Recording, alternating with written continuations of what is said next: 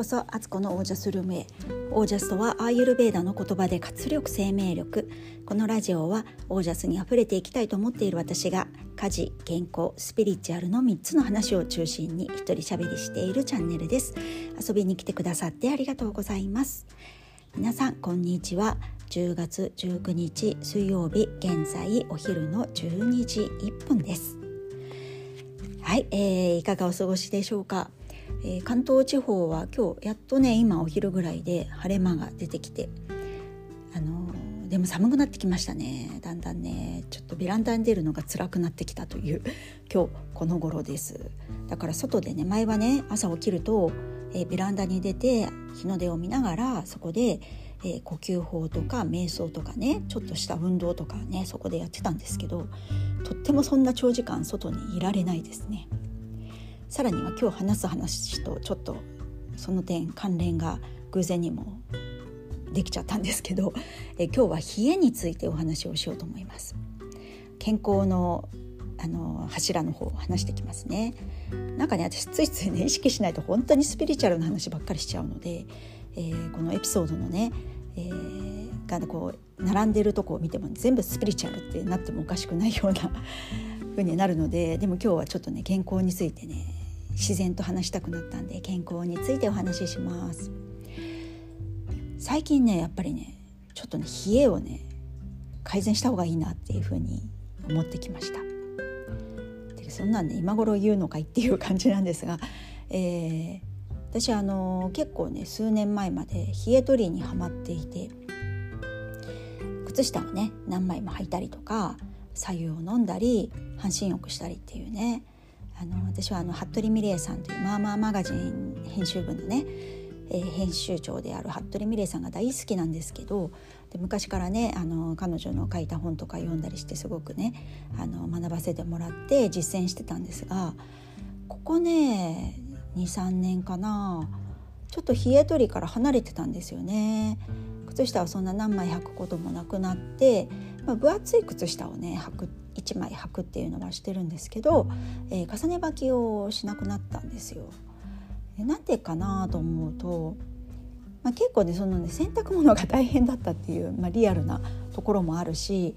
えーまあ、靴もねあの大きめの靴をを履かないといけないとかあとうんうん、あ ごめんなさい。あのそうそう靴をね履いた時に何枚も重ね履きしてて中にシルクシルク綿シルク綿だっけ？あのウールとかも履いたりするんですけど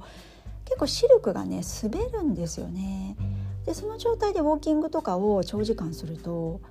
なんかね逆にねこう足の使い方にこうあんまりこういい形で足が使えないような感じもしてでうんなんだろうこの踏みしめるとか足の指を使うことがねちょっと制限されちゃうなと思って、えー、あとそれでねこう冷え取りの靴下を履いてれば自分は大丈夫なんだみたいな変なおごりみたいのが自分の中に見えて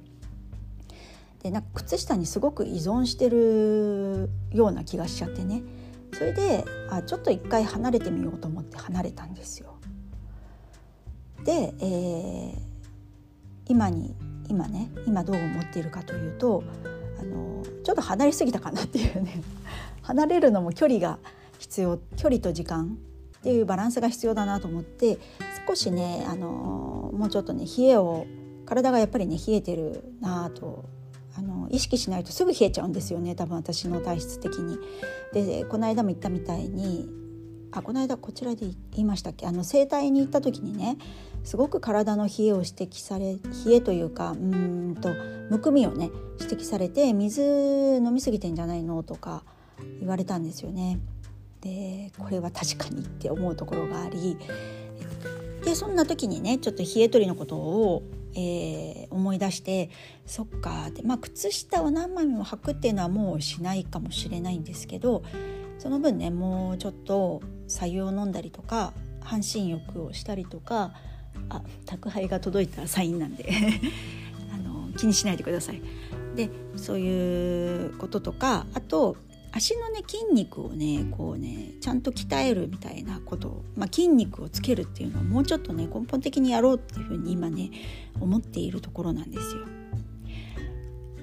なんか思うにあの外側からサポートするっていうのもすごく効果的だと思うんですけど結局は自分の内側から熱を発することができれば全て解決できるんですよね。そういう意味ではあの筋肉を鍛えるって実はめちゃくちゃ近道であの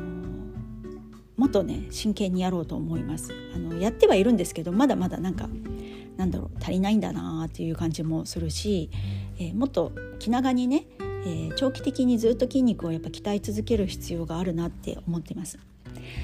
なんでそう思うかっていうとあのうちの夫はねあの体いつもねすごい熱いんですよ。なんか燃えてんなこの人みたいな感じに思う時があるっていうかで全然寒がらないしあの裸足とかでも平気だし、えー、なんかいいなと思ったんですよ自家発電できてるじゃんみたいな。で特にあの鼠径部の辺の熱がねすごいこうね量産されてんですよね。で片やね私自身は自分のそのね鼠径部の周りっていやそんな熱ないよっていうか逆にそこに熱があったら本当羨ましいっていう感じなんですよ。まあ、男女の差とか体格とか体質の差がすごくあるとは思うんですけど理想はそういう自家発電だよなっていうのも、しみじみ思いましてなので、えー、ちょっとね筋トレをね頑張ろうかなっていうところです。まあでもあんまり頑張りすぎもせず、えー、なんだろう程よくだけどでも自分に常に負荷をかけていけてる状態、え、筋トレもね慣れちゃうとねなんか楽にできちゃうしフォームが崩れてくるんですよね。楽なフォーム見つけちゃったりとかしてね。回数こなしてんだけどあの実はねすごく楽にやっちゃってるっていうと効果的ではないわけだからもうちょっとね意識しつつあのなんだろうななんか外側のアウターマッスルっていうよりはインナーマッスルをね鍛えるのが大事なんでしょうね。なんかそんなことをね、えー、ちょっと冷え取りを昔の私は冷え取りっていうと靴下をたくさん履いて左右をのんいっぱい飲んで、え半身浴すれば OK でしょなんて思ってたけどなんか今の私は、えー、左右は飲むけど程よい量を飲む。そしてお風呂も半身浴はするけどそんなねなんか何時間も昔やってたんですよね。5時間とか平気で入ってたんですけどあのそういう形じゃなくて程よく2 3 0分半身浴をするというか毎日まあお風呂にちゃんと入るということと筋肉をねつけるっていうねなんか内側からこうねこう自分の力を信じてやっていくっていう冷え取りの仕方をねなんか冷え取りあのフェーズ2みたいな感じで やっていこうかなっていうふうに今ね思っているところです。で本当ね年々筋量筋肉量ってあの普通にしてても落ちていくんですよねだから維持するだけでも精一杯でさらに筋肉つけようなんていうのは若いうちと違ってね難しいんですよ。ね、だからあえて意識してそこをちょっとトライしていくあの自分の自家発電装置になるんだみたいな目標を持ってね、あの、やっていこうかなと思っています。なんか冷え取りのこととかね冷えについてなんか皆さんがね、えー、工夫されていることとかあったらねぜひぜひ公式 LINE の方にね、あの、お便りいただければと思います。そして、えー、今度来週の、えー、火曜日と土曜日、えー、何日だ？日にちにで言うと10月の、えー、25日火曜日と29日土曜日、えー、こちらでね、えー、の日でねおにぎりおむすび講座をねやるんですよ私。でみんなで佐藤初音さん方式のねおむすびを作って、えー、そこから、えー、料理とか、まあ、食って何なんだろうとかね。えー、楽しく料理をするってどういうことだろうみたいなちょっとそういうなんかねお話し会みたいのがみんなでおむすびをね頬張りながらオージャスいっぱいのおむすびですよ。本当にねあの初音さんのレシピで作るとねめっちゃ美味しいのができるんですよ。で簡単でね誰でもできるんです。だからこのやり方を覚えておくとねあの家族にもあと周りの人とか何か、えーと、お客さんが来た時でもそうだし、えー、私のこのポッドキャスト聞いていらっしゃる方だったら産後ドゥーラの方もいるんでねドゥーラ先でとかねそういうところでおむすびねその元気が出るおむすびを作ることがいくらでもできるし何より自分のために自分で作るっていうこともねできるんですよね。なのでもしご興味あったら是非あの公式 LINE の方にね、えー、連絡いただけたらその情報を送りますので、えー、よかったらねご参加お待ちしております。えー、はいということで今日はこの辺で皆さんの暮らしは自ら光り輝いてオージャスにあふれたものです。オージャス今までやっていたことを今の自分のやり方に変変化させていく、えー、これはすごく進化を感じます。